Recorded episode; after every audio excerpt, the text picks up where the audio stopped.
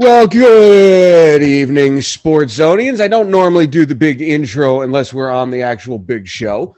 But thank you, everybody, for joining us, whether you're joining us on Google Podcasts, Apple Podcasts, Spotify, Stitcher, TuneIn, Anchor, Bullhorn. I am Mike Aglioloro. I had teased earlier this week that I was going to be joined by Cousin David, and Cousin David is here with me, as always. Cousin David, how you doing?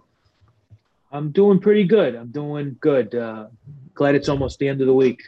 Yeah, yeah. So we're here tonight and we're going to review some of the MCU stuff that has come out over the last month. We're also going to do a little final wrap up because of course we had gotten together twice to talk about some of the wrestling documentaries that had come out, the A&E biographies, the Dark Side of the Ring specials. But we didn't get a chance to review the Chyna documentary that was on um, Vice TV. I know there was a specific name for it, but I can't remember exactly what it was called. But that came out, I believe, the week after we did our last big review of those wrestling documentary documentaries. So we're going to talk about that. We might be joined by Eric Tressler in a little while. And we will also be reviewing the Loki TV series because, of course, we reviewed WandaVision, we reviewed Falcon and the Winter Soldier, so we have to review Loki. And last week, Black Widow was released via uh, premiere access on Disney Plus, and of course to the theaters. Everybody's acting like the fact that it's the biggest release the movie business has had in over two years really means something. It doesn't. It means you know things are starting to ramp back up. So it's great that they're making money, but let's not pretend that Black Widow making money is an achievement right now. Anyway, with that, we'll start on our reviews here and let's talk about the Chyna documentary because uh, David, I know you and me saw this. You were actually texting me because you got to see it first. Because I didn't even, I didn't even remember what date it was coming on when it yeah. came on.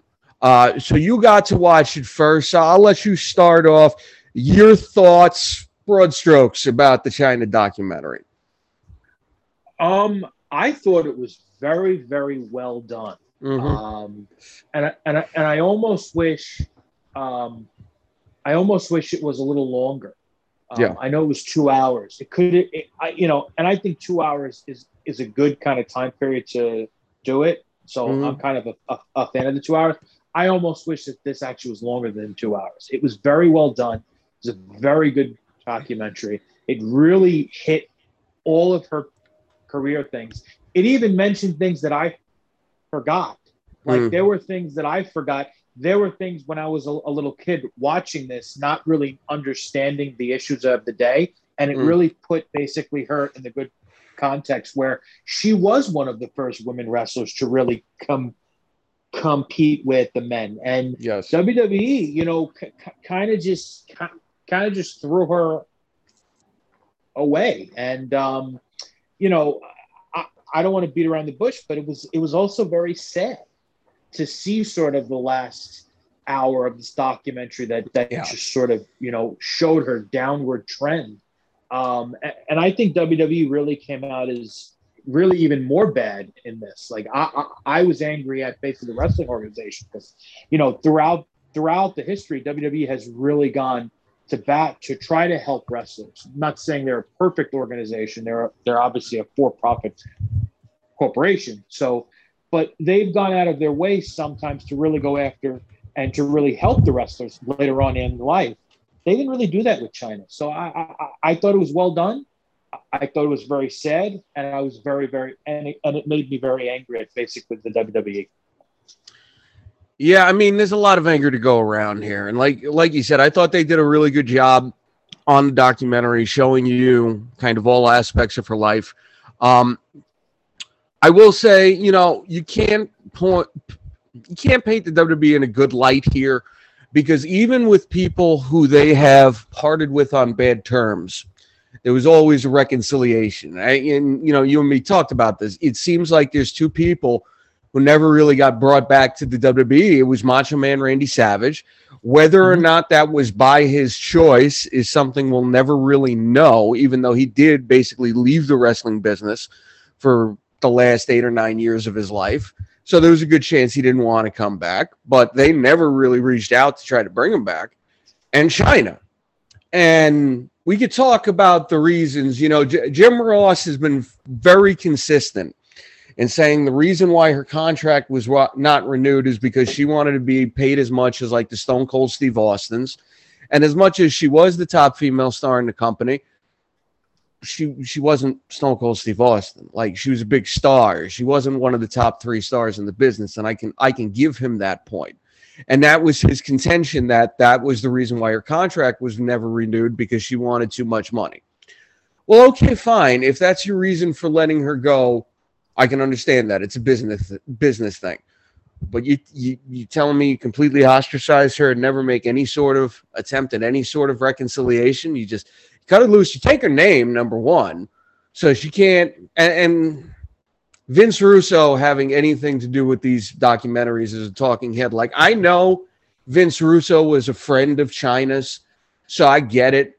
But you lose a little bit of credibility when you have him talking. And the idea, because he said something to the effect of, I know you're the WWE, but you can't just let her have the name. No, you they don't give people their names. They don't do that.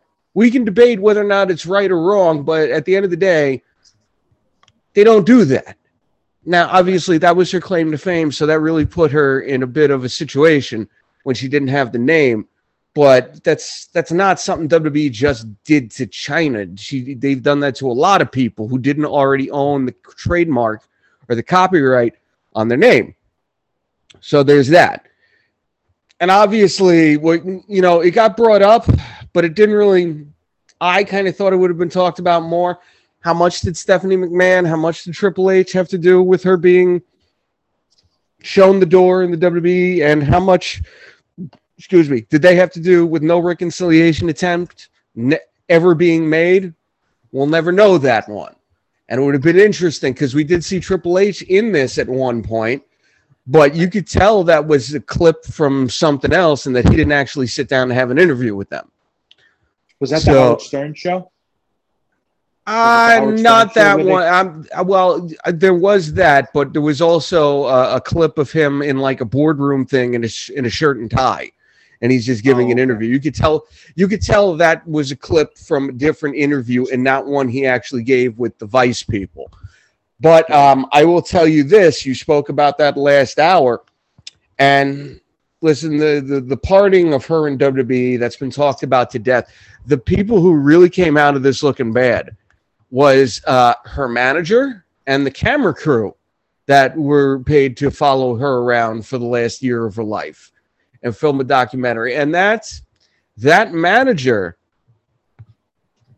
biggest scumbag I've ever seen in my entire life.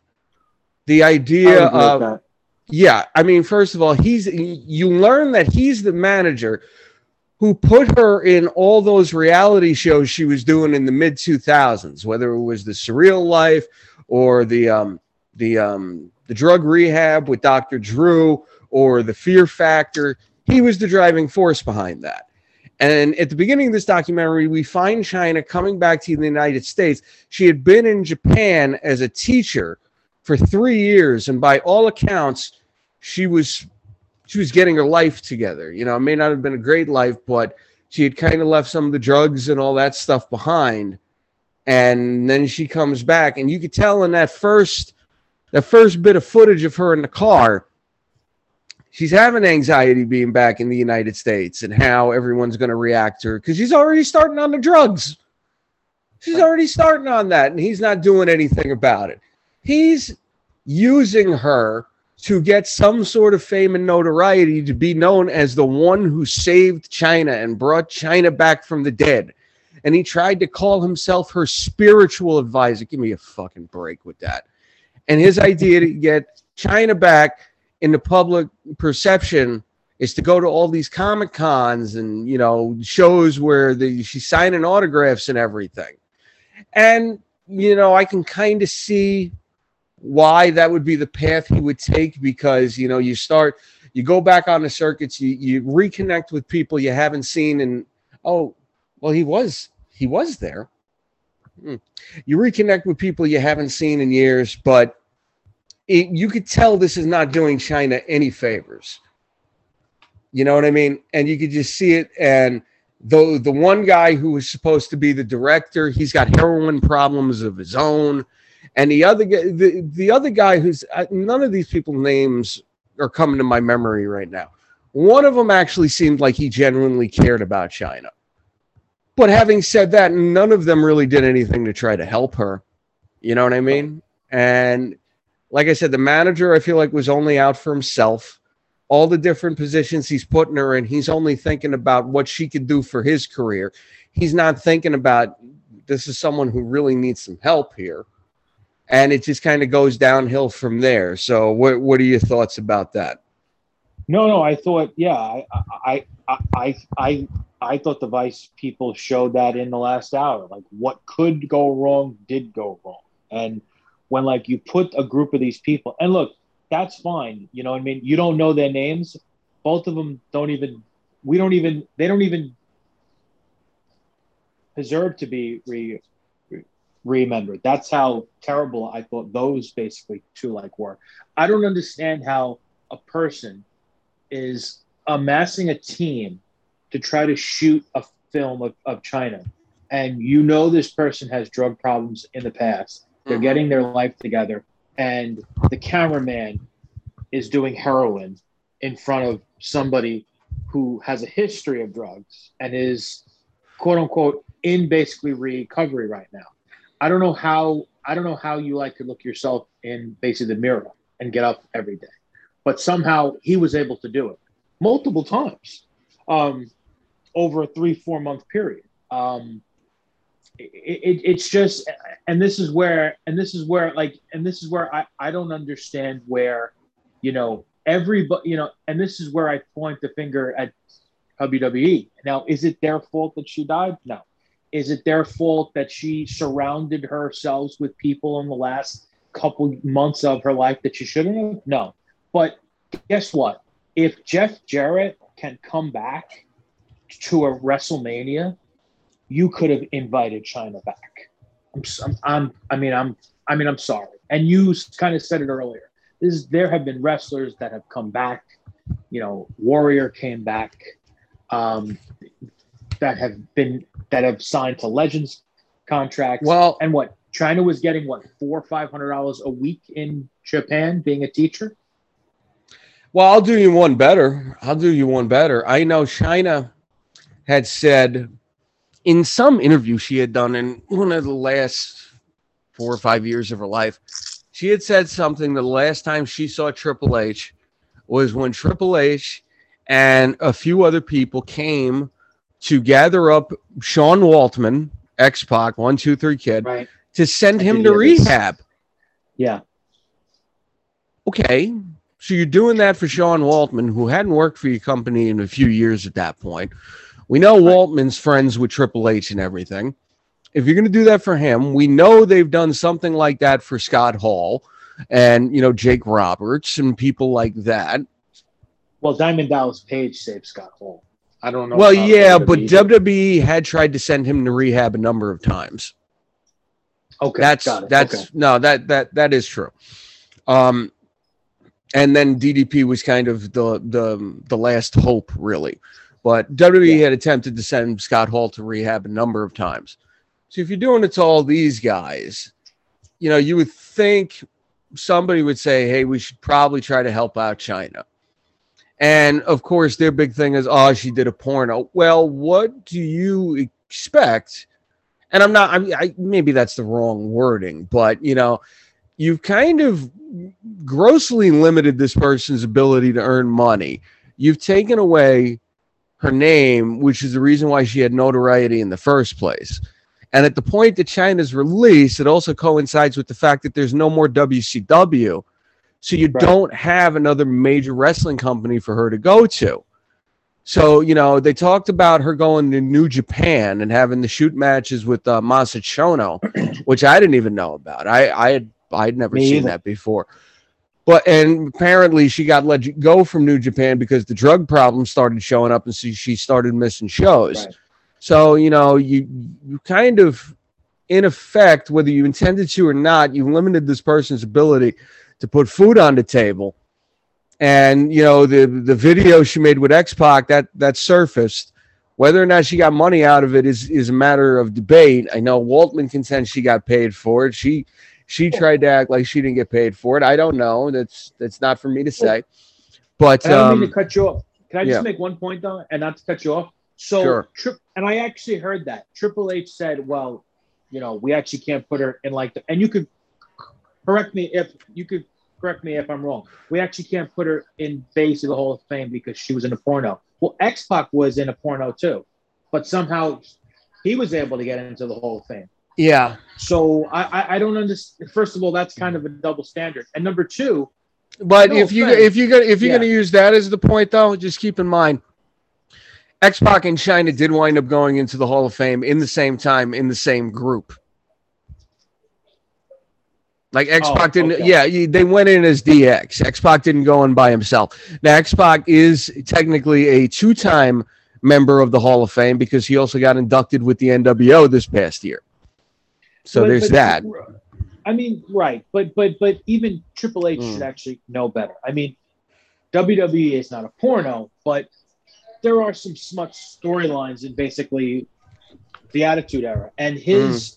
And his comment that oh well, if my son, you know, Google's her name and he's going to find some weird stuff. How about your son is going to Google the time where you weren't married to the mom yet, but you married her in a Las Vegas storyline where she was asleep. Oh no, no, no, was- no, no! even though Let's he was correct. It's not that she was asleep; it was that he drugged her. He drugged her and then Right, married so- her. Yes. I mean, I, I mean that's that's a little ridiculous. I mean, your son's gonna uh, your son's gonna look that up, Mm. and you could very easily go, oh well, daddy and mommy weren't married yet, and it was a storyline. Okay, so so it's you know it's BS. Porn stars say that it's not real either. Yeah, yeah, and uh, with that, I don't want to He is- compare the two, but but Well, we'll but come- It's, but it's still we'll- BS. no, it is, it is, and we'll come back to this for in a second because Eric Tressler is here tonight. He who remains is in the building. Eric, how you doing? Who's leaving this chat again? If I don't, if I don't get some context on what we're talking about, Well, we wanted to give you. about what people you- in Las Vegas and stuff. No, no, no. You'll, you, you will know. You will. You will know exactly what we're talking about. We wanted to give you a little bit of time to get here, so we started off talking about the Chyna documentary. You there? Did I get cut off. We started off talking about the Chyna. Did I get cut off again? I don't no, think no, so. no, Mike. Go ahead. Go. Go ahead, Mike. okay, Go. is Eric cut off? No, I'm here. Oh, okay. Yeah, no, we started off talking about the Chyna documentary, and I don't know. I know you had said you wanted to see that. Did you ever get a chance to see it? I did not, so I would Hmm. have to let you guys comment on that. I just enjoyed Chyna as a wrestler. Wish she didn't go down the path she did later in life, but I'm sure you guys know more about that from the documentary, probably. But Mhm. um, just know it's a tragic story and somebody who uh, the rise and fall of Chyna for sure. hmm And the part that you walked into is, and I'm sure you know this, for years, WWE had said that the reason why they didn't put her in the Hall of Fame, Triple H had done an interview saying it's hard to put her in the Hall of Fame because if my daughter goes to Google her, she's going to find out that she did a porno movie. And we were just talking about the BS behind that because Sean Waltman was in the same porno movie. They both wound up going in the Hall of Fame at the same time. And what um, cousin David was bringing up was the storyline that saw Triple H and Stephanie get married on screen. Started Stephanie was at a bachelorette party. Triple H actually drugged her, drugged her, and married her at a Las Vegas chapel. I'm not buying the drug and married her at a Las Vegas chapel part, but I will. No, no, no. It was in a storyline. It was in a storyline. It was on TV. Well, yeah, yeah, I know, but it's Yeah, and obviously not the real, more but realistic storyline to all of this is once Stephanie was with Triple H, Chyna was now no longer ever going to see the light of day again in WWE. So it's just to me that's more the reason she's not in because they're not going to look back and be like, oh, Chyna, because it's just going to be a constant reminder that he was she was with Triple H before Triple H was with Stephanie. And I think mm-hmm. that's more of what it is. So I, I think that's that's the bigger motivation for, for WWE not having her in because they have plenty of other people in there who have pretty questionable things in their past. So Um, yeah, to, to to have that be the reason is pretty lame. So I think the reason is more personal than it is actual like them being upset because she was in a porno. Well, I mean, definitely one of the reasons why you never really saw her come back. And as me and David said at the beginning of this, there's really only two people who never wound up coming back to WWE after having whatever led to their split, and it was Chyna, it was Macho Man Randy Savage. Those were the only two you never Yeah, saw even come back. Savage is in the Hall of Fame. Yeah, but he didn't go in until after his death. Well, Chyna ain't around either. Yeah, no, that's what I'm saying. It's the same thing with both of them. They all So- went in after their death. Yeah. Yes. Yeah. All right. Well, I'm going to let cousin David put a bow on this one, and then we'll head to our MCU talks here. So, Dave, you got it. David, you Yeah, got I any can't last? really, I, I can't, I can't really talk uh Black Widow yet, so we don't, I don't want to get too much into that. Well, we were going to save that till the end anyway. And truthfully, cousin David hasn't seen the whole thing either. So apparently, I'm the only one who's seen the whole movie. Well, so no, Dave, Dave, uh, our other Dave has seen the whole movie too. He's just not here with us right now. gotcha. Um, but Gotcha. he has seen it in its completion. I have not. Ah, all right, cousin David, uh, wrap up the Chyna talk for us. No, no. I actually thought it was again. I thought it was very well done. Um, I wish it was a little longer. Um, and overall, you know, even though it was well done, it was just very, very sad to watch, and it was also very hard to watch. hmm And I hope her manager winds up finding her way, his way into jail at some point because that dude deserves to be put away for a very long time. Anyway, Here, here. yes. Well, d- take my word for that, Eric. Anyway, um, we're going to move on here. We're going to talk about Loki, the six episode first season, which concluded yesterday. I got to see this. And let's, I mean, before we talk to about the big season finale, let's start off with some broad strokes about the series. Eric, I'm going to let you start off here because I'm curious what your overall thoughts of the show were. Um, good show, but I mean, again, like the end, just I'll be honest, it, it kind of. I I was hoping for more out of the end, and I know we got a great reveal. I know we're gonna get into other stuff about the end and some and some really like. I'll be honest. To me, and, I said this to Janice last night or yesterday as we were watching. I was like, this is just a very like nerdy episode. This is a very like sweaty, heavy ev- episode. Like you, mm-hmm. It was very, very dialogue heavy. Um, well, not not that the whole series wasn't, because there's a lot of great dialogue back and forth between Loki and Mobius, um, uh, and Mobius, and Mm-hmm. and Renslayer and Mobius, and and even with Miss Minutes, and uh, there's a lot of great dialogue. Sylvia, the whole bit, the other, you know, um, I, you know, I think the show is good overall, but I just think again when it comes to the end, maybe like just lack that punch I'm looking for at the end, that excitement, that like there was less than five minutes of like actual like I don't know, like battle in it. You know? Like, like five minutes of actual like action sequence in in the in the finale. I mean, between like and it was between him and and you know uh Sylvie. So I mean, it was just it's kind of an awkward episode. Good episode sets up a, a lot for the future. I'll tell you what, pretty much breaks down and explains the future of the MCU, which we're going to see over the next few years Mhm. sets up obviously everyone knows sets up a season two um so i mean there's a, a ton it sets up but at the same time I, I just wish it gave me more so i guess that's where i'll kick it back to you guys see how you felt because that ending it just felt like i was like oh yeah there there, there he is like you know he who remains and it's i get it and the story he told about the way history keeps repeating itself. He told Sylvie, listen, you know, that's why he wasn't sad. And Jeff's like, I don't get it. He was just like sitting there. I'm like, yeah, because he didn't care if he died because he knows some way, shape, or form, he's lived a million lives. He's going to be back here again. It's just history repeating itself. He's done this before. Like, Mhm.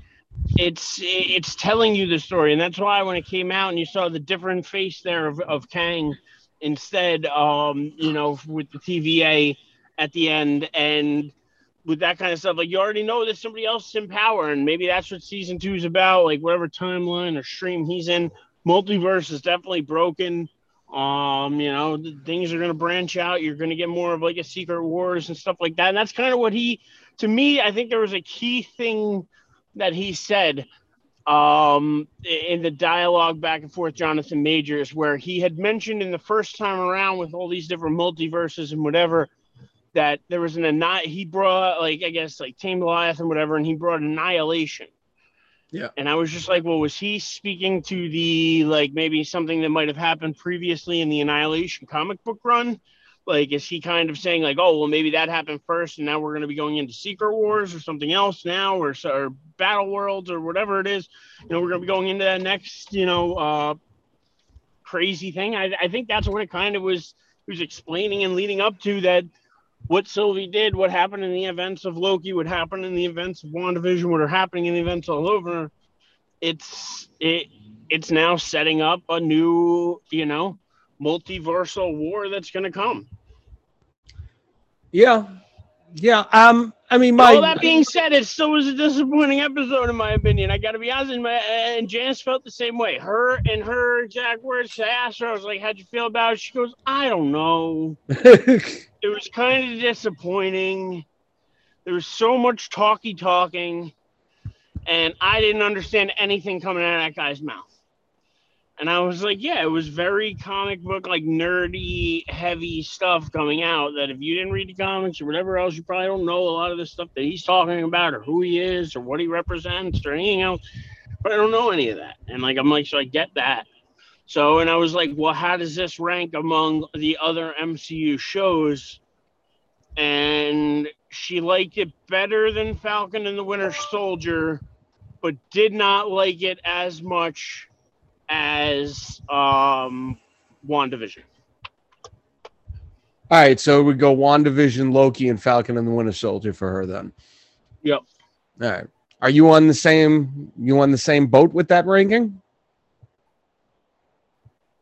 You talking to me, Mike? Well, no, that was to Eric to fin- to finish the point. Where'd he go? Oh, Eric. All right. Um, hopefully Eric's still here. Um, David, I'll let you go then. What were, what was your overall thought of the Loki series? So I ha- I was a little half asleep watching the last episode, and I'm glad I was half asleep because I had to rewind that the last 20 minutes a lot. So I was able to watch it twice. Okay. The second time I, I watched it, it kind of forced me to stay up. So when Eric made a point that, you know, it was a lot of talking, in some ways it got it it it kind of got me to focus to hear what he was saying. Um, I thought it was very well done. Um, and, and I would probably put this number one. Um, probably the best show so far. Better than WandaVision and better than Falcon and basically Winter Soldier. And let me explain why. Um, where WandaVision, we criticized that there wasn't a big reveal, there wasn't a big villain, there wasn't a nightmare, there wasn't this. This show did that. Mm. Even though even though they didn't say the name Kang, um, as soon as he said, "I'm from the 31st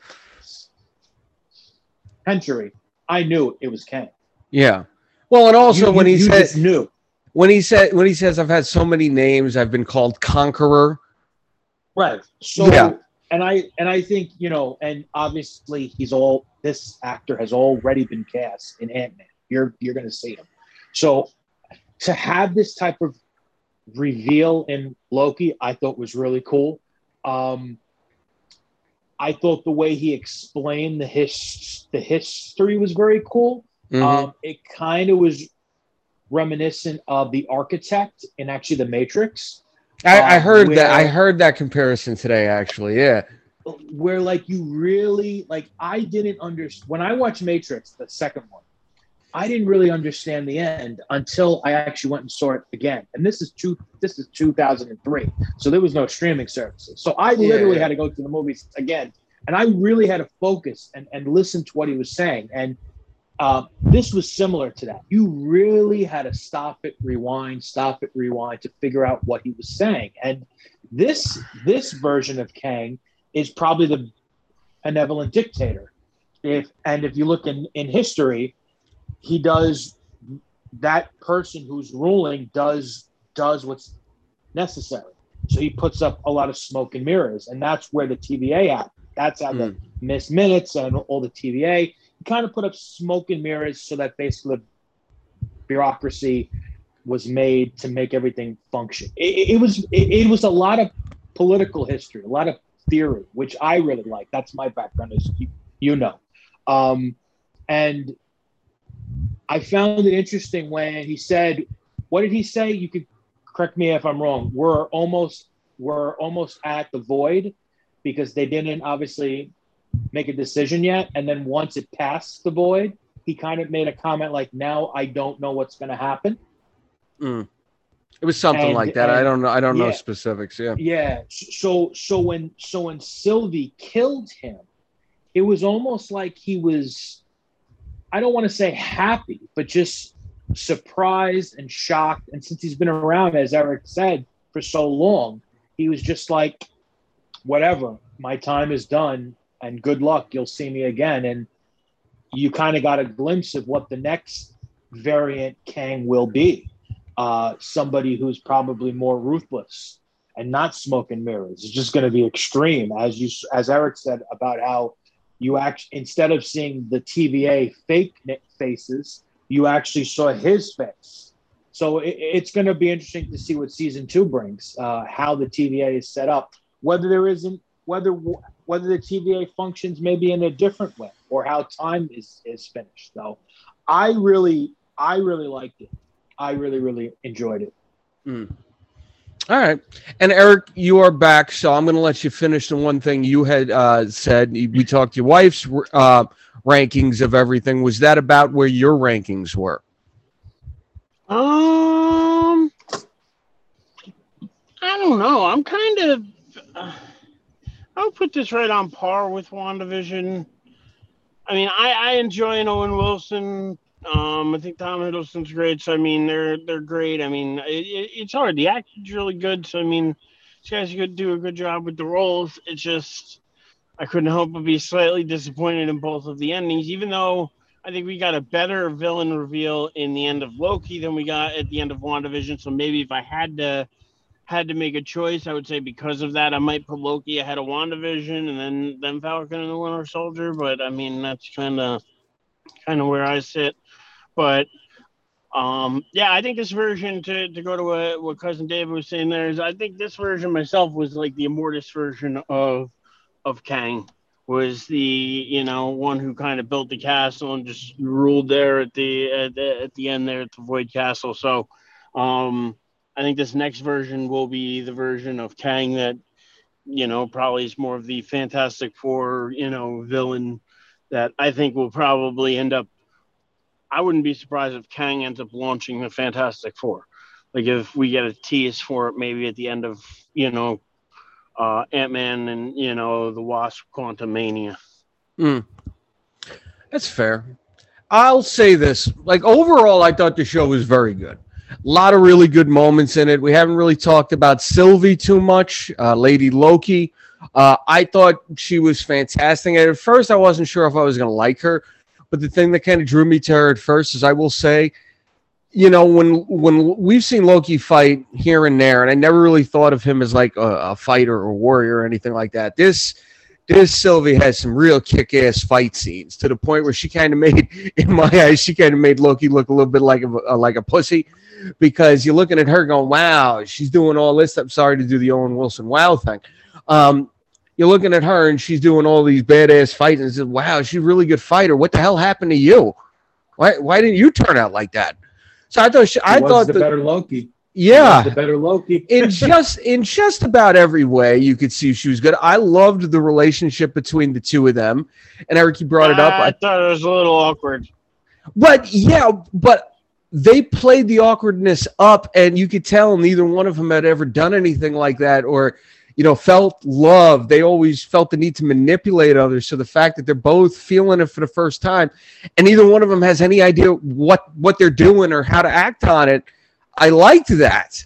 And you're right, it was awkward. I thought it made all the sense in the world. Being another variant of yourself thing is a weird kind of self love that I just don't know if I was Well, okay, yeah, all right. There is that weirdness. I'll, gi- I'll give you that, but uh, There's, that, there's that, you know, deep down south vibe to it that I just I'm not. I'm all not- right, all right. Yeah, I can I'm hear. I can. wanting I can hear the banjo. playing. I gotta yeah. be on. Yeah, I don't want. I don't want to hear. Uh, I I, wanna hear ge- I get it, but I still like. I I still liked it. I still liked it. I'm able to separate certain things like that. What suspension of disbelief? I could I could do that for this. I was fine with that. And um, No, you see, said it it. always bothered me in Game of Floppy Dongs too that I I- that you had that, that, that that went on. I couldn't I couldn't take it like between you know Cersei and uh and Jaime Lannister. Like I'm I'm not uh All right. not all a right. fan of that. Was not a fan of that love connection. Okay. All right. Well, we'll move on here. And you know, you brought it up. I loved the uh, the Owen Wilson, Tom Hiddleston stuff. Everything with the two of them on the screen was fantastic. I like that they're gonna have a season two because I, I'll be honest, I like I like you know uh, Owen Wilson, so I'm I'm, I'm Yeah. happy to be able to see more of him again. Um, And, um. Yeah. And uh, let me keep going here.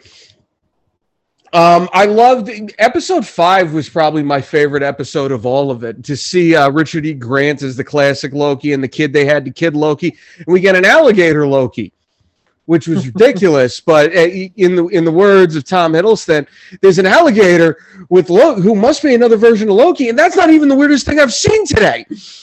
So that that killed me. That was fantastic. The way that whole episode was done, I thought was perfect. Right down to Mobius is going back to take on the TVA. He shakes, he sta sticks out his hand to give Loki a handshake. Loki gives him a big hug. I liked that. That was Can that we was be cool. honest though? Can we all What? be honest? What? The the fight, the Loki fight scene they had with all the different Lokis fighting was That was lame as ridic- hell. Yeah, well, yeah, it was ridiculous. That's why you just see the rest of them just try to smoothly move out of the way, and you're just like, Oh, all right, mean, I, come on for a whole bunch of tricksters, for a whole bunch of people who are supposed to be like these guys, like you know, demigods. but, no, no, no, no. That was a really, really like lame, kind of goofy. sure, but it only took 30 seconds. I, I know. It only it was only 30 seconds, and then you moved on to the rest of the episode. It was And, it didn't hurt you anybody. enough of President Loki. They'd pumped him up in, the, in a lot of the promo stuff. You'd seen a lot of shots of that President Loki look. Honestly, I completely forgot about him. Completely forgot You did- about you him. Didn't see it. No, I saw it. I just didn't care. Go ahead, Dave. No, I know, but it just wasn't. There wasn't much of it. There should have been more I of it for the amount of promo shit they had for it. I, Okay. I would just uh, I I would just argue also that that you know I know people want to see the action and they want to see the fight scenes, but we're not watching a Thor movie. We're watching a Loki film and Great uh, a Loki series. Loki isn't a fighter. Loki is the quote unquote god of mischief. I mean, go back to Thor Ragnarok. You know, he took over. He made himself look like his father. You know, he he didn't fight for the throne. He was he was a mischief. He was he was he was he was making he was making people believe lies. So you Mhm. know, I think I think the director, the creators, Marvel also had to take. But that this, but this version of Loki isn't that same Loki though. This is the 2012 Loki that was trying to take over New York. But This even the then, he wasn't a big fighter, though. army. Yeah, he, He- brought an entire Chitauri army to uh, the uh, to Earth to take over. yeah, but yeah, they were. I think that it's him on the front lines fighting. I, I don't know what you guys. He didn't. I, he didn't really- smashed they- around by the Hulk.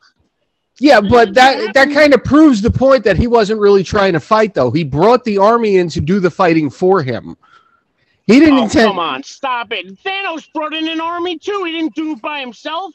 Let's, let's Thanos get out of actually fought, though. Thanos Thanos actually fought, though. So did Loki. Do you remember any? semantics. but- yeah, but- yeah, but- I but- this is. Um, I'm over it. I'm over it. Well, I was gonna say- getting a little crazy. Well, well, I'm gonna say, just to your point, besides him getting, you know, flopped around by Hulk, where was his fighting moments in Avengers? He fought. He fought in Ragnarok. He fought in other moments. Like there were moments when he fought. Fought in Thor: The Dark World. He fought in other movies. yeah, but as you're saying, moments. He wasn't like the fight wasn't about him. You know what I mean? I, I never really looked at him as a fighter. I think Loki chooses. I think. I think. You guys are I think getting if into Loki has- here. I'm just saying that there if should have been more action in the show, regardless of how you want to shoehorn it in. There should have been more action in the show. All right. And there was more action early than there was late. Late, Yeah, but- it was very dialogue heavy, and like I said, some of the action in that fifth one was just kind of goofy to me. It Hmm. wasn't Yeah. like tight action where I'm like, oh man, this is actually like a fight between these guys. I was, you know, it was kind of Hmm. a little lame. I got to be honest. That, that part anyway was, you know, I thought other things were cool. I thought Alioth also was cool. I thought other things were cool, but at the same time, I thought that was a little lame. And I, uh, you know. I Anyway. guess I understood why they didn't give us the villain till the sixth episode because we probably should have found that out in the fifth episode, really, and then like let things play out there in the sixth. I understand why they held it because it was so dialogue heavy, but I mean, you guys have to admit that was a seriously dialogue heavy show. yeah, but I'm fine with it. be- you are because you're you're you're more of a sweaty like I am, and like cousin David is. Yeah. But for the casual fan out there, I'm telling you, my wife did not enjoy it. She Well, did all- not find all right. it as fun or entertaining. She did not want to have to sit there and go, wait, what is he talking about? What is this? Like, she to have to go back and research a ton of shit. She just wanted to enjoy the show for being the show. I almost would have rathered at the end, and I probably would have been just as as okay with it because they were trending in that direction as well. If it maybe would have been another variant of Loki instead of there at the end, because they, then maybe you don't have that same level, and you could have had a little bit more action or something else. But I understand they had to introduce this guy. I understand they had to introduce him. He's a big villain. He's going to be the big bad of the next phase, pretty much.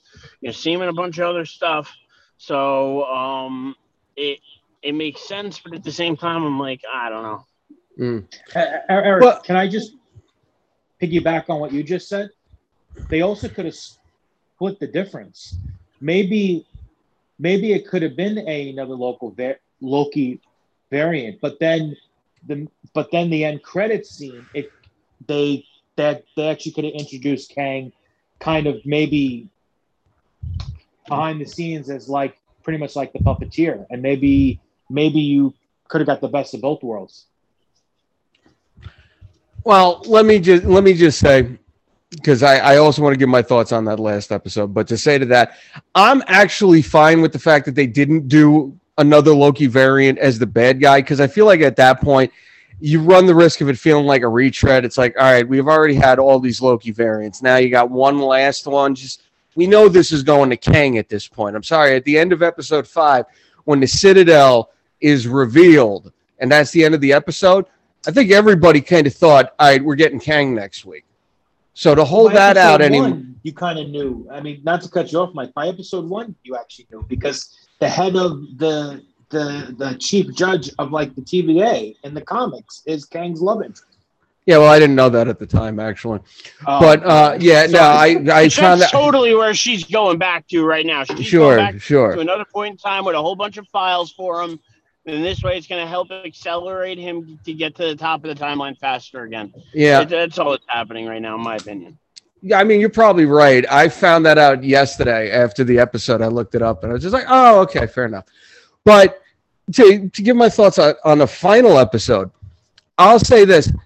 You know, David, you've kind of said throughout this that you always felt like these shows were set up for the movies and you're not going to get any big reveals on the TV shows because they want people to go to the movies.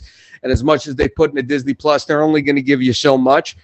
I like that you were kind of proven wrong by this because the idea, yeah, no, I, and I'll say this Jonathan Majors makes his debut, not quite Kang, he who remains. Um, the dialogue, I like the dialogue, but in the first five minutes he's on the screen, and I'm interested to you guys' thoughts on this.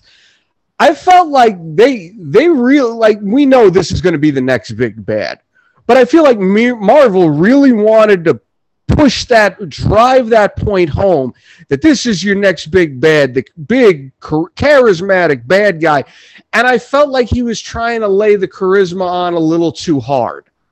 You know what I mean? I, I don't know if you guys felt that way. At first, I thought he was trying to do too much with the dialogue and the presence and all that stuff, and it was coming off a little Coming bit on a little strong. Yeah, a little yeah, strong. yeah, I could, I, I, I could see it a little bit. I, a little bit in the beginning. I think the dialogue got better when they Yes. got to the table and he started Yes. explaining some stuff. Mhm. Um, but I, I agree with you that I think at the beginning they were trying to sell him real hard. Yes. But I think a lot of people who knew about the casting already of Jonathan Majors, because to be honest, I think the casting news about him becoming Kang came out. It's been out for over a year. Yeah, but it came out around the time of the production of this show, I think. Oh, you I, I think, you're right. Kind of I think it was kind of similar that like, oh well, since we're casting him anyway for this other role, we might as well just announce it because he's going to be in it, and we're going to mm-hmm. have to list him as a character. Mm-hmm. So, but to go to that point, I thought from everything he's and you're right. The the dialogue definitely picked up when they hit the table and he starts going into the multiversal war, however you put it. The the best line of dialogue he gave, in my opinion, was when Sylvie kills him, and he just goes, "See you soon." Like you could tell it put a chill in her, and you I got those vibes because the whole time she thought he was full of shit. He goes, oh, "Yeah, no, he's lying to us. He's lying to us." Yeah, the whole time. Yeah, I mean, my whole life, this whole thing's been a lie. Yeah. I'm not believing a word this guy's saying. I'm gonna stab him. Meanwhile, the whole time, the other Loki's trying to tell her, like, "Listen, relax, pump the brakes. Let's take a minute and think about this. Maybe he's not lying."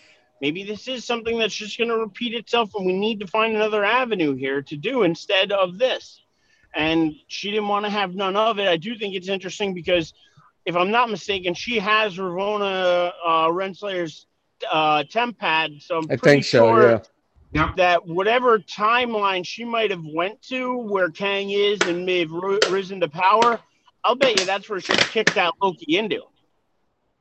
Did what? That that's where that portal opened to when she opened the portal and kicked Loki through it. Well, it's definitely it's definitely think, not the same TVA. It's definitely a different TVA. But that's why I think she kicked yeah. him to whatever that that maybe a more uh Kang or Morris or whoever he who remains had a backup timeline to go to and knew that hey listen if this happens I got another timeline that's ready to come and take over just like that. Mm. You know, and maybe that's where she went to. Maybe that's where he left the notes to and that's where Ravonna Renslayer was going, and now Loki, because her TemPad was kind of set there already. Maybe, you know, that's where where Loki ended up. Yeah, but overall, I I liked it. Um, to your point about it being a little disappointing, I, I got to be honest, I didn't really feel that way. And maybe you're right. I'm looking at it from this. Uh, yeah, no, like I, I, yes, yes, that's correct. I am looking at it from a different point of view of that one, but I'm also seeing where this is going to go. And obviously, we got Spider Man, we got Doctor Strange, we have Ant Man. The repercussions of this, I'm seeing where those repercussions could go, and I'm digging it. And it sucks that maybe the casual, you know, viewer like your wife isn't as you know in tune to that, you know. And I can't really speak to that way. If if she's disappointed, if you're disappointed. I think that sucks. I I got what I wanted out of the show. You know what I mean? In terms of ranking it with the other three, I like them all pretty equally. Um, I'd probably still put WandaVision number one, but the point I made on Tuesday night, and cousin David, I'm actually interested in your point of view because Eric, I know you said you didn't really get involved with the Netflix shows that much. David, if I'm not mistaken, you've seen the Netflix um, Daredevil, Jessica Jones, Luke Cage, Defenders, all that stuff. Where would you where would you put these MCU shows if you're ranking them with the uh, Netflix MCU shows? Oh, that's tough. Um, well, to start, like, what was your favorite Netflix show? I liked um, Daredevil. I started the first two seasons. I never got to the third season because I was just mad that they were cutting them off. Um, I saw both seasons of Jessica Jones. I saw one season of Luke Cage. I never got the second season. Um, and I saw one season of Iron Fist. I I, I liked I I really really I really really liked the Jessica Jones series and the Daredevil. But Did I you see Punisher? I probably put. I saw the first couple episodes. I, I, didn't really get into it. I know people told me that it was one of the best, but I I probably put the Jessica Jones and the Daredevil as one two, maybe mm. both of them the, the same. Do any um, of the do any of these Disney shows like beat those Netflix shows in your eyes? I think Loki comes close. Mm. I, I, think Loki comes close, but you really can't compare them because it's like those Netflix shows were 10 episodes, 45 to 55 minutes each. No, actually, excuse me. 13 they were 13. Episodes. Yeah. So it's like you just can't compare it. These shows are much, there's not as many. Um, they have eight minutes of credits, which which boggles my mind. Um, I would probably I would probably put the Netflix shows a little bit better, but I'm just I'm more of a fan of like the I'm more of a fan of like the defenders. And I and I actually and I actually think the defenders the I think that was 8 episodes. I actually wish we we actually would have got more of that. That was actually probably the best one because uh. you saw all five of them on screen. And and the only reason I put that better than Daredevil is because I thought what's her name, Sir um um so Elect- Elektra. Weaver was great. Uh, Not Elektra. Yeah, no, no, no. I get you now. I get you now. Yeah, Sigourney yeah. Weaver was fan- fantastic in that as the big enemy. Yeah, Defenders was a little bit of a letdown. There were some good moments in there, but overall, the series itself, I was a little disappointed by. Daredevil season one and Punisher season one are probably my two favorites, and uh, I still say these Disney Plus shows got a little bit more to go until they reach that caliber. So there's that.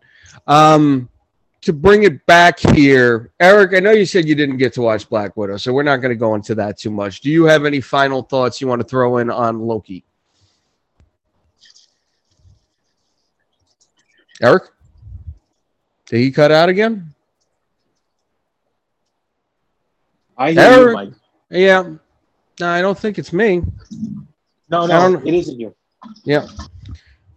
All right. Well, we'll keep going here. Um, I mean, before we go to final thoughts in terms of where this is going in the future. So, what if the animated series debuts in August? It looks like, and we got a trailer for that either last week, I believe. What'd you think of that trailer for What If? Um, unfortunately, I did not catch it, but I am looking. I did not forward... either, by the way. Oh, there you are. Where'd you go? Where'd you go? I'm here. I'm listening. No, I, I was trying to get. I was trying. I threw it to you to, for like final thoughts on on Loki, and there was nothing. You didn't say anything. See now, David, is this just me? I can't hear anything. Hello. No, no I, I, I, I Eric. maybe Sorry, I Maybe think I'm Eric... cutting in and out. Yeah, I think oh, you are okay. too, because I'm like waiting for you to talk here. Yeah, no, I had thrown it to you to give some final thoughts on Loki. Again? Again. Hmm. Okay. All right, David, go ahead. Give your thoughts on the what what if trailer. I'm look. I didn't see the trailer, but I'm definitely looking forward. I heard that. I thought there's going to be an episode. You could correct me if I'm wrong. Um, that um, um, Peggy Carter gets actually the shield. That's going to be the first one, from what I know. I'm I'm I'm looking forward to that one because that should be very interesting. My apologies. So, yeah, my friends, I'm back. Okay. Um, well, go ahead. What if? yes. On what if I what I think it is is it's Marvel's way of splitting the multiverse without paying these guys to do a thousand different shows and try and do it all. You know, they could swap characters out. They could do a million different things because it's in cartoon format. And they just got to do voiceovers for people. Makes life a lot easier because they can keep a lot of the characters the same. Maybe just change the looks, change the whatever. So I think it, what it's going to end up being is multiple different storylines from this multiverse just branching out. So I think it's just going to be a bunch of a whole bunch of crazy storylines, a whole bunch of crazy stuff that maybe we see pay off later on in a Secret Wars or something else with some of these characters. But um, yeah, I, I think that that's really what this is. See, that's interesting because I just look at this as one offs, you know, a series of one offs that are going to be a bunch of fun little scenarios if this thing got tweaked. I never really saw this going past that, but you think this is going to have long term ramifications, huh?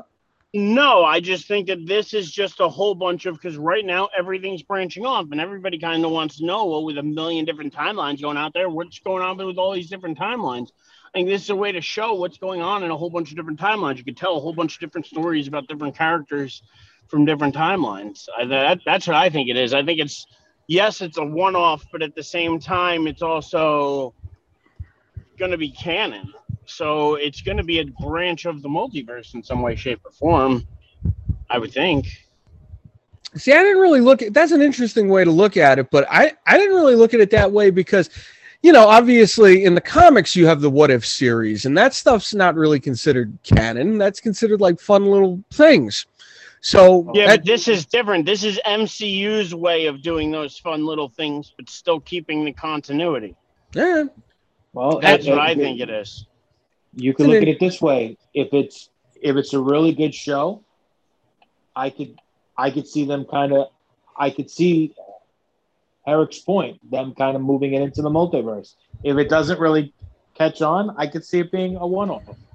You know, mm. sometimes I, know Kevin Feige. I think it's going to be a lot like vision. Loki. Not not to cut you off, but I think it's going to be a yeah. lot like Loki, where they're going to like kind of announce by the end of season one, like, hey, there's a season two it's so much cheaper for these studios to call these actors in for voice work. It is beyond cheaper to do.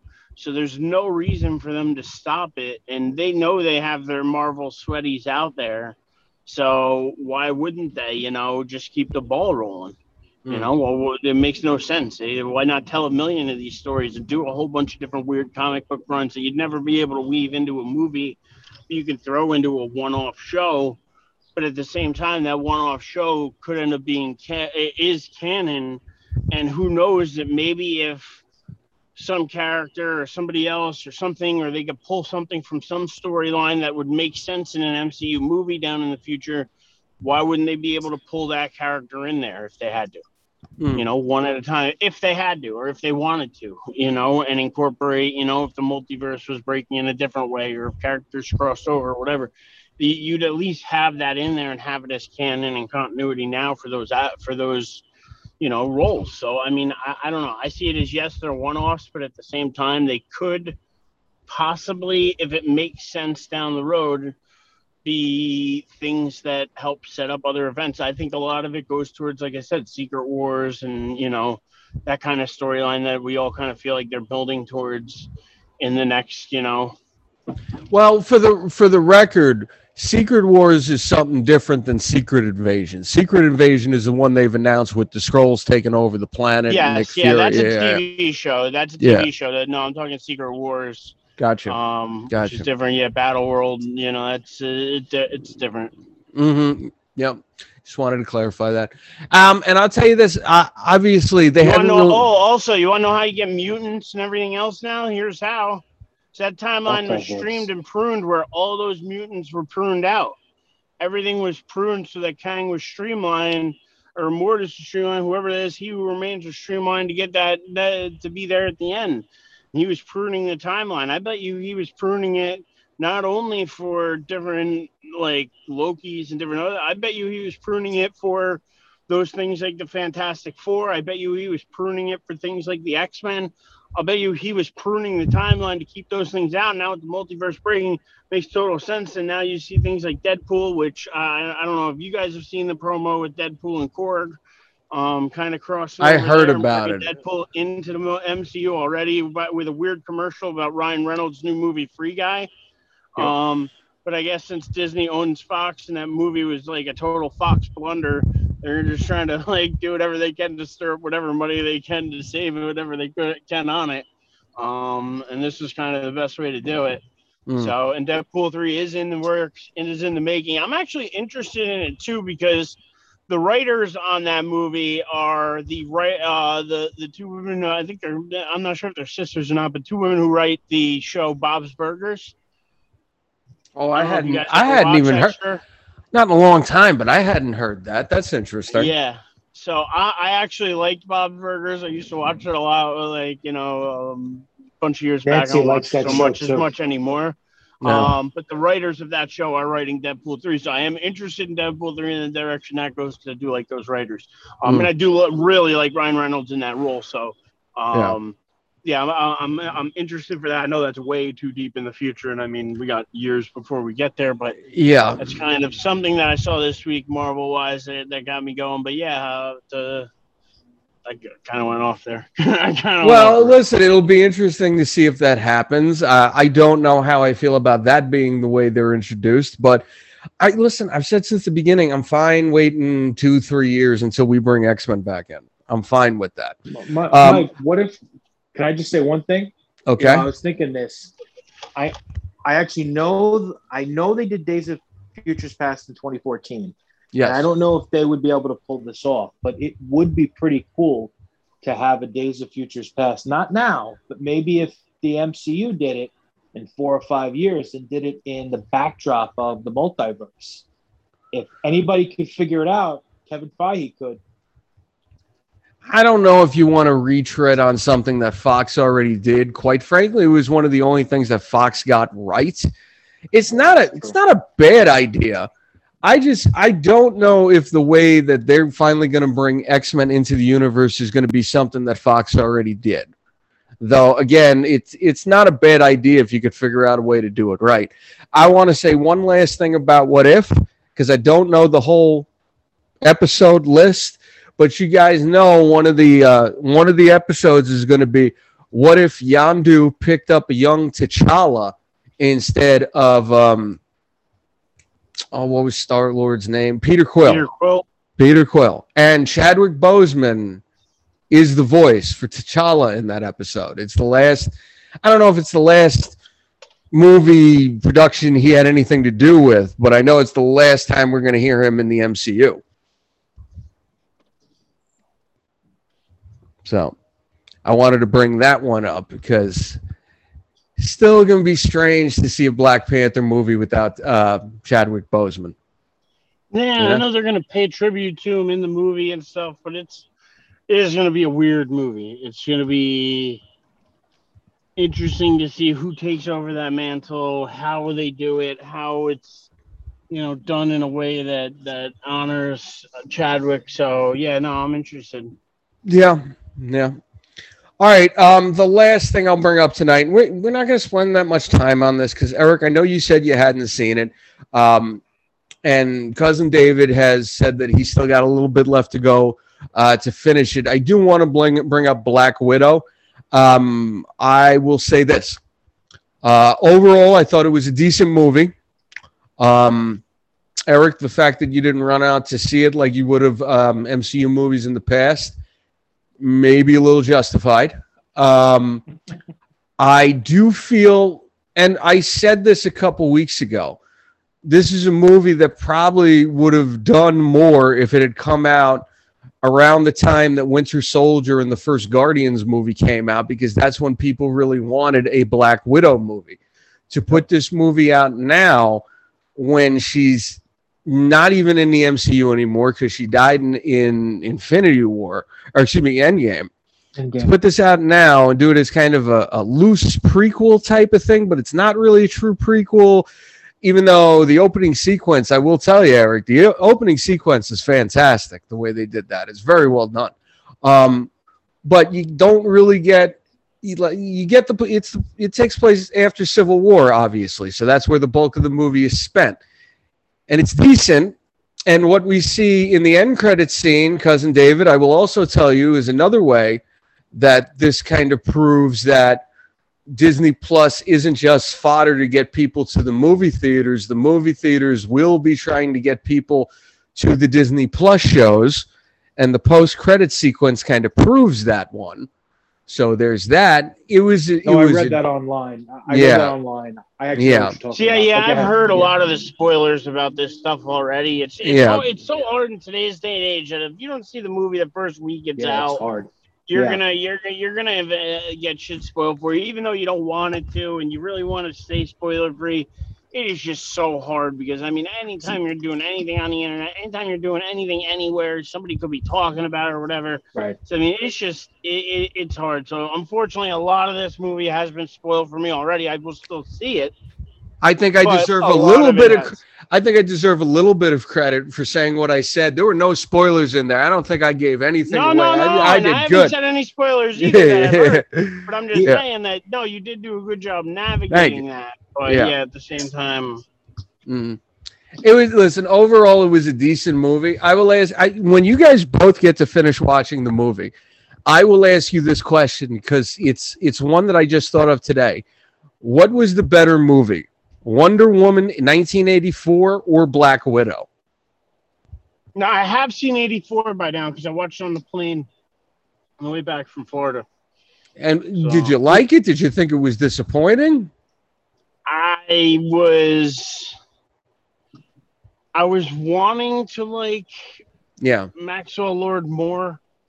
I was wanting to like, get like more into that, but to me, like I thought like I don't know. I like this storyline, the Cheetah storyline, maybe better than the Max Lord storyline, if that makes sense. No, it does actually. And, it does. Yeah. And I understood the journey, but at the same time, like it did bring what's his name back in like a weird, like weird way. So I mean, like, but I, I don't know. I think so. Was, you were so you were disappointed by it. Not, not that I wouldn't say disappointed. I just don't didn't love it as much as I wanted to. Still had fun with it.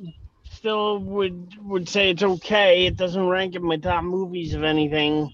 I liked I enjoyed the first Wonder Woman better, I'll be honest. Yeah, absolutely. Um, but at the same time, you know, I, I I don't know. I guess disappointed is not really the word, just maybe a little underwhelmed.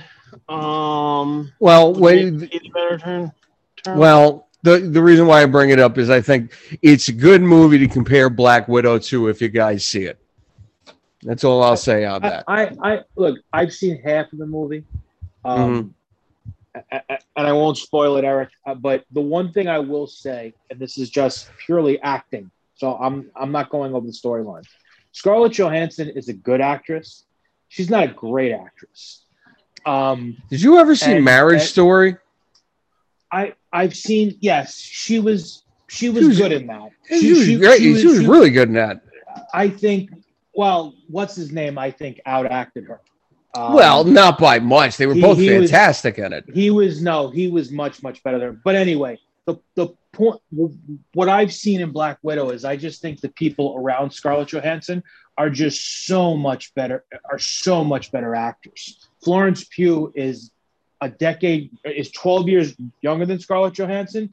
It is probably already twice is already twice the actress actor. Um, and I like Scarlett Johansson, but Florence Pugh is a great actress. Uh, Rachel Weisz is a great actress. Yeah. The guy who plays Red Guardian is a great actor. David I mean, Harbour. Three, yeah, David Harbour. All all three of them um, are, are, just much much better than Scarlett Johansson. And it's funny you bring up Wonder Woman 1984. I did like that movie, not not as not as much as the first one, but that movie was similar because the surrounding actors in that movie was much was much. They were better actors than um, what's her name? Gal Gal Gal Gadot. Gadot. Like like like they were much better actors than her. So it's it's interesting how both movies were similar like that. Hmm. Well, that's not what I was going for with that comparison, but I get your point on that one. And Florence Pugh is an amazing actress. I will definitely great. give you that. Yeah. Do you ever see? Um, this is completely going off the subject, but we're almost done here anyway. Do you guys ever see uh, the Little Women movie that came out a couple years ago with her and Saoirse Ronan and Emma Watson, and it was directed by uh, Greta Gerwig. Greta, yeah, I, I didn't see it, but I heard it was probably one of the best because I know Nancy loves those movies, and I know there's been like four of them made, right? I have Little never Women. seen. Yeah, I've never seen any of the other ones. This was the only one I saw. Really good, really good movie. She was fantastic in it. No, she's she's a she's a great actress, and Mm-hmm. And, and, and, I watched half of the movie already, and and she's bounds, you know, doing doing laps around Scarlett Johansson in terms of acting. I'm, I mean, I'm sorry, I'm just trying to be honest. and I like right. Scarlett Johansson. I actually do watch her movies, but the people around her is, are, are just much better. Mm. Eric, I'll go to you. You got final thoughts on this, at least? Oh, he he's out again. He's out again. Unreal. Okay. Well, at least it's not me doing it this time.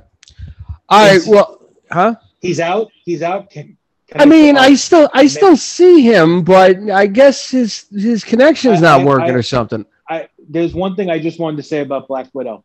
Yeah. Um, the and and you'll actually and I'm gonna say it without saying it, and you'll actually get it. Okay. The the the year that they put up in the first part of the movie, that 1995. It makes no sense. It makes yeah. no sense. Yeah, Florence Pugh was born in 1996. It doesn't make any sense. Yeah, no, it doesn't make any sense from ScarJo's perspective either. So, what were you say when she debuted in Iron Man 2? She was 22 years old. Yeah, it it, it, it doesn't make any like that. Really bothered me because it's like you're they're supposed to be similar. Like there may be three. I understand that she's the youngest sister, but she was not 12 years younger. Yeah. Yeah, I that that didn't make any sense to me either. Why am I hearing myself now? Eric, are you back? I am back. I apologize. That's okay. I had thrown it to you for final thoughts on this whole subject. Do you have any final thoughts on this subject, my friend? Not really. I mean, I got that's all I got for you on the Black Widow right now. Is staying spoiler free. Like I said, I heard spoilers but haven't seen them, so maybe I'll wait to talk spoilers with you, uh, or with you guys until we've we've we've seen it in completion. Mm-hmm. Well, for the record, I was only keeping it spoiler free, spoiler free because I know you guys haven't seen the whole thing yet, so I didn't want to spoil it. All right, you well, guys, you want to go spoiler heavy? Go for it. You got something you want to talk about? Because I gotta be honest, I'm interested in your thoughts of the uh, of the whole um character, the Taskmaster. The, the Taskmaster, because I heard it kind of was a womp womp. Well, listen, I don't know enough about the com- the character in the comics to really say anything, you know, one way or another. But the character in the comics is an actual person, and the character in the movie was, and David, I'm sure you've seen it by this point, or at least know about it. In the movie, it's Dreykov's daughter. You know, the Dreykov's daughter that was the red in um in um in uh what's her name natasha's ledger that that was the red yes. what what happened yeah, was yeah uh, Dreykov took the daughter and turned her into this machine, basically, who's under her control. And you know, it's it's. Uh, I heard Jeremy Jahns compare it to uh, X Men Two, what uh, Stryker did to his son in that movie, if you guys remember, and the comparison makes sense to me. So, uh, yeah, it was underwhelming it was underwhelming. I, I like I said, I don't know enough about the character in the comics to be outraged by it. But they, you know, that's like uh, well, the biggest spoiler is my thoughts of the movie. I thought it was okay. I didn't think it was anything special. It was a little bit of a disappointment. Um, I'm looking forward to see more of Florence Pugh in the MCU, and we're going to get it. we're going to get it because what I tried to subtly get around, but I guess you guys know it already. Julia Louis-Dreyfus shows up in the, the, the, the post credit scenes and basically tells Florence Pugh, who's at the grave of Natasha, You want revenge on the one who killed your sister? Here you go. And she gives her Hawkeye's picture. So we're going to see oh, her in the Hawk. Oh, yeah. So, and that's obviously that's not entirely true. That's not entirely what happened, but you know, Valentina's playing a game here. So that'll be interesting to see how that one pays off. But overall, that's what you get when you put out a movie eight years after the public was really clamoring for it. I mean, I mean that that's you. I mean, you actually talk about Marvel getting the next generation of stars. You have Florence Pugh, who's 25, and you have Hailee Steinfeld, who's going to be in uh, in the Hawkeye. Hawkeye, yeah, and, yeah, and and she's in her mid 20s. So it's like it's just crazy how they just keep re recruiting the next generation. Mm-hmm. It's just it's just, and we didn't. And I'll tell you another one I'll throw in there. Uh, Teyonah Parris, who played Monica oh, Rambeau. Yeah. I'm a big fan of Teyonah Parris. She was in the movie Chi-Raq, a Spike Lee movie, and I thought she was fantastic in it. That one's that one's another up and coming star that they got. So and then Kang too, the guy playing Kang is, Kang is, is another. He was in that H HBO Max show, the the, the Lovecraft Country. Yeah, Kang, yeah, yeah, something like that's. I mean, it's great. Mm-hmm. Just amazing how they're getting all these young stars. Yeah, and you got more movies. and you got you got a couple people from Eric's favorite show, Game of Thrones, showing up on Eternals. You got Richard Madden, uh, Robb Stark. Yeah. You got Jon Snow in there.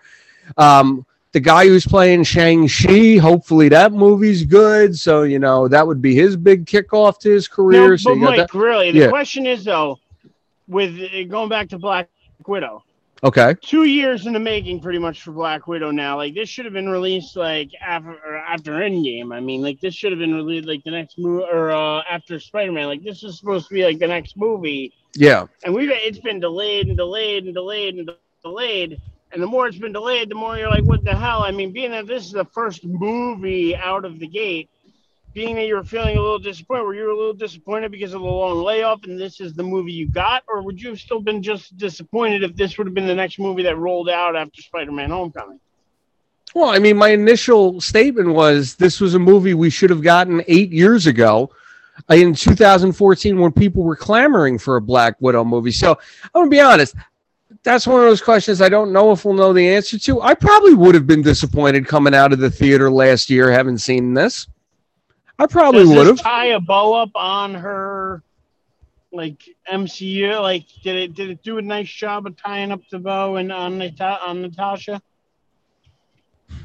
I thought Endgame tied up the bow pretty nicely. She went out a hero. She went out saving her family. Yeah, but I'm saying like as far as with well, I, this I'm, movie, was this yeah. the send off she deserved, or did this show her as a badass Avenger level, like you know, you don't mess with Natasha. Well, re- well, Red Letter Media kind of said it perfectly that apparently Natasha is impervious to all sorts of pain because she's falling out of buildings, she's doing all this shit, she's getting up barely holding her side two minutes later. So the badass part, we got that, we got that. It does it tie a bow up? Listen, I. I didn't need anything further to tie the bow up, but you know, they probably could have given her a little bit of a better ending. I'm gonna be honest, because the ending we got was her. Because there's this one dude, Rick Mason, who is friends with her. I guess she knew from the Shield days. He's like a mercenary type guy who's like a fixer type thing. He gets he gets things for people on the helps people on the run, things like that. He gets her a Quinjet and she goes, "Well, you know, I got two families. I didn't. I I've always considered myself a person who never had a family. Turns out I have two, and one of them's in pretty bad shape. So I got to go try to help the other one." And she gets in the Quinjet, and the implication is that she's going to bust them out of the raft, which is where they were at the end of Civil War. So I guess it was a decent send off, but I don't know if this answers your question. Truthfully, if that was the purpose of this movie, I, I didn't need it because I thought Endgame was a good send off for her. You know what I mean? Again? Yeah. Oh, okay. No, no, no, no. I agree. I agree, but I'm just saying a lot of people were saying this was supposed to be her send off. So yes. I wondered if it was a did her justice in the send off. Yeah, no, that was the purpose. I would say on that they probably missed the mark. Missed the mark. I, I will say one thing. After seeing the first hour and seeing her relationship with her, I don't know if you want to call her the father, but the quote unquote father slash guardian of Red of, of Red Guardian, I could see why she wants. I could see why she was comfortable hanging out with Captain America. You know, they're practically the same person, right? Uh, I mean, same powers and everything. Definitely different people. One is a large psychologist here, but yeah. One, well, I'm saying one is a large Russian drunk guy, and the other one right. is Mister Straight Laced. Yeah, but but you know, in terms of mm. superpowers and personality, um, um, again, over um, overall, I get the point you're making. I get the point yeah, you're making. I, mean, I, I just I, think I, kind of, I was kind yeah. of laughing at that. yeah. David Harbour is good in this movie. I mean, David, David kind of said it. Everybody, actor wise, is good in this movie. Even ScarJo is good in the movie. I thought. You know, I, I liked her a little bit better than you did, I think. But what, full disclosure here, David's wife also does not like Scarlett Johansson as an actress. Something I just found out last night. So I don't know how much that plays into it, cousin David. I, I've seen almost all of her movies, and Yeah. I've always liked her. I even liked her in a lot of the early Woody Allen movies. Mm. Um, but I think she's a good actress. I don't think she's a great actress. Um, and unfortunately, this movie, there are there are better actors around her. I mean, it's Mm. just. I mean, I mean, it's going to be interesting when Eric watches this if he's going to, you know, if he would think the same way. Well, unfortunately, I think Eric w- was probably going into this type of movie with the best mindset because Eric, like you said before, you've kind of been saying this movie was going to be a disappointment for a while now. He did, yeah, Yeah, he did. you there? It's just uh, yeah, Oh, no, it's just hard to live up to the to, to the hype of what Endgame and and even Spider-Man Homecoming and whatever. Like I, I just felt like there had to be. Like, I, I don't know. I felt it for a while. I thought about it, and I hate to see it because I love Scarlett Johansson as Yes. an actress.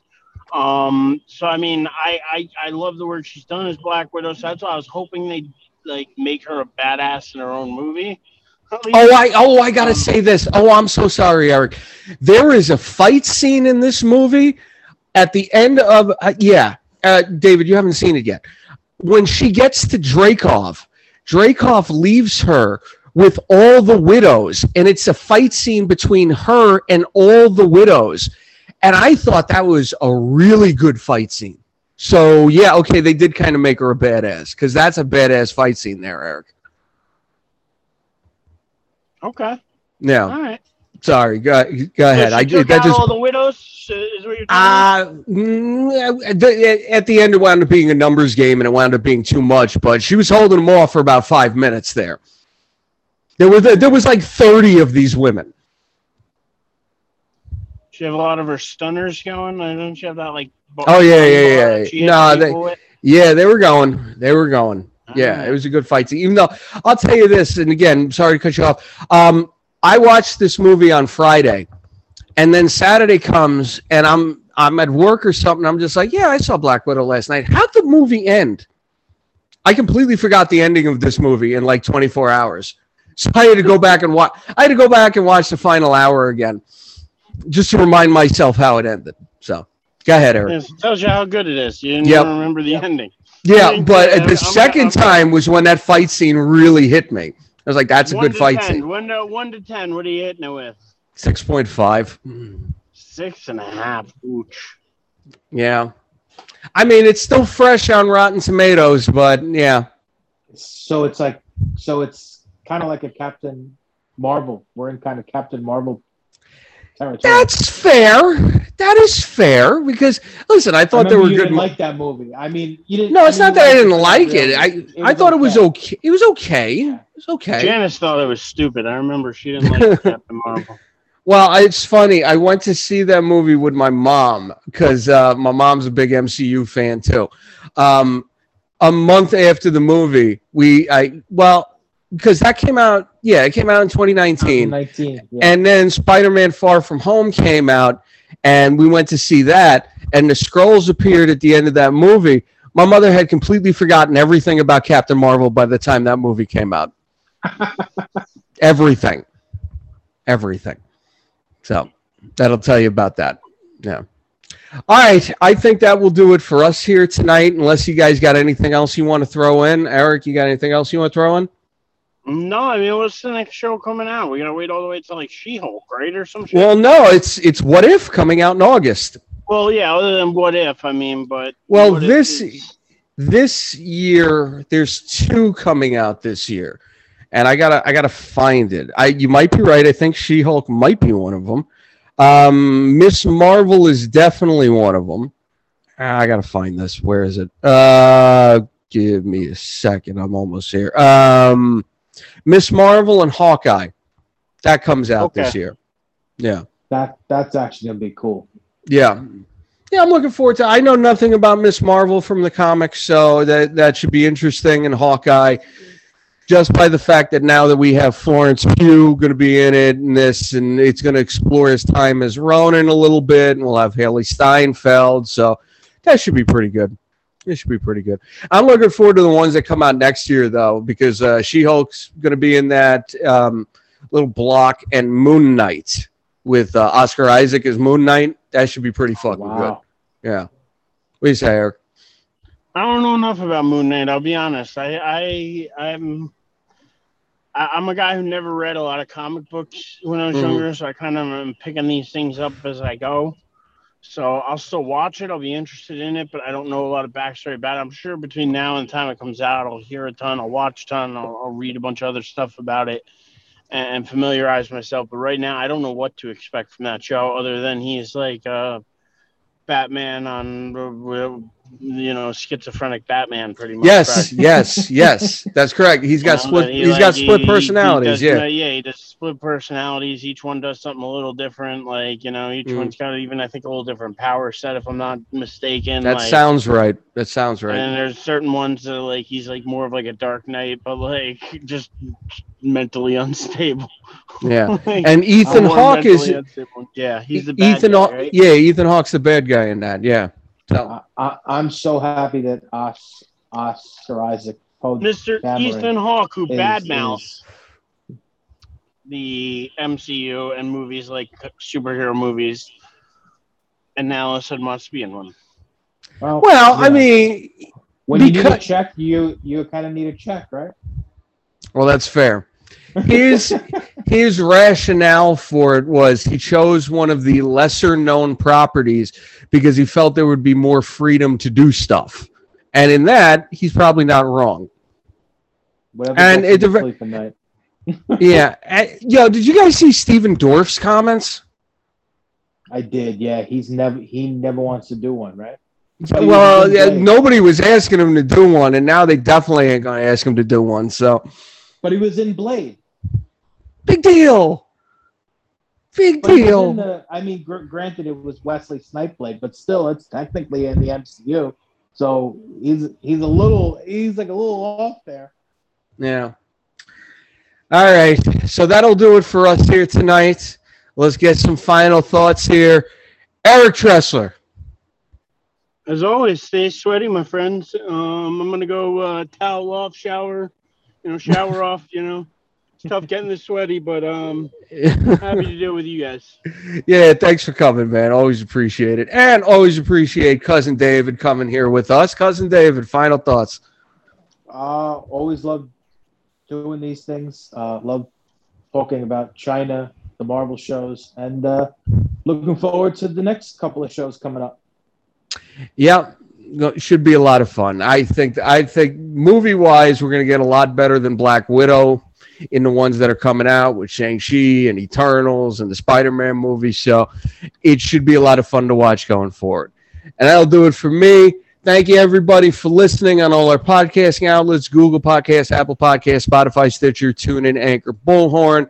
I am Mike Aglioloro, and we will see y'all back at regular time next Tuesday for This is SportsZone, the big show. Have a good one, everybody.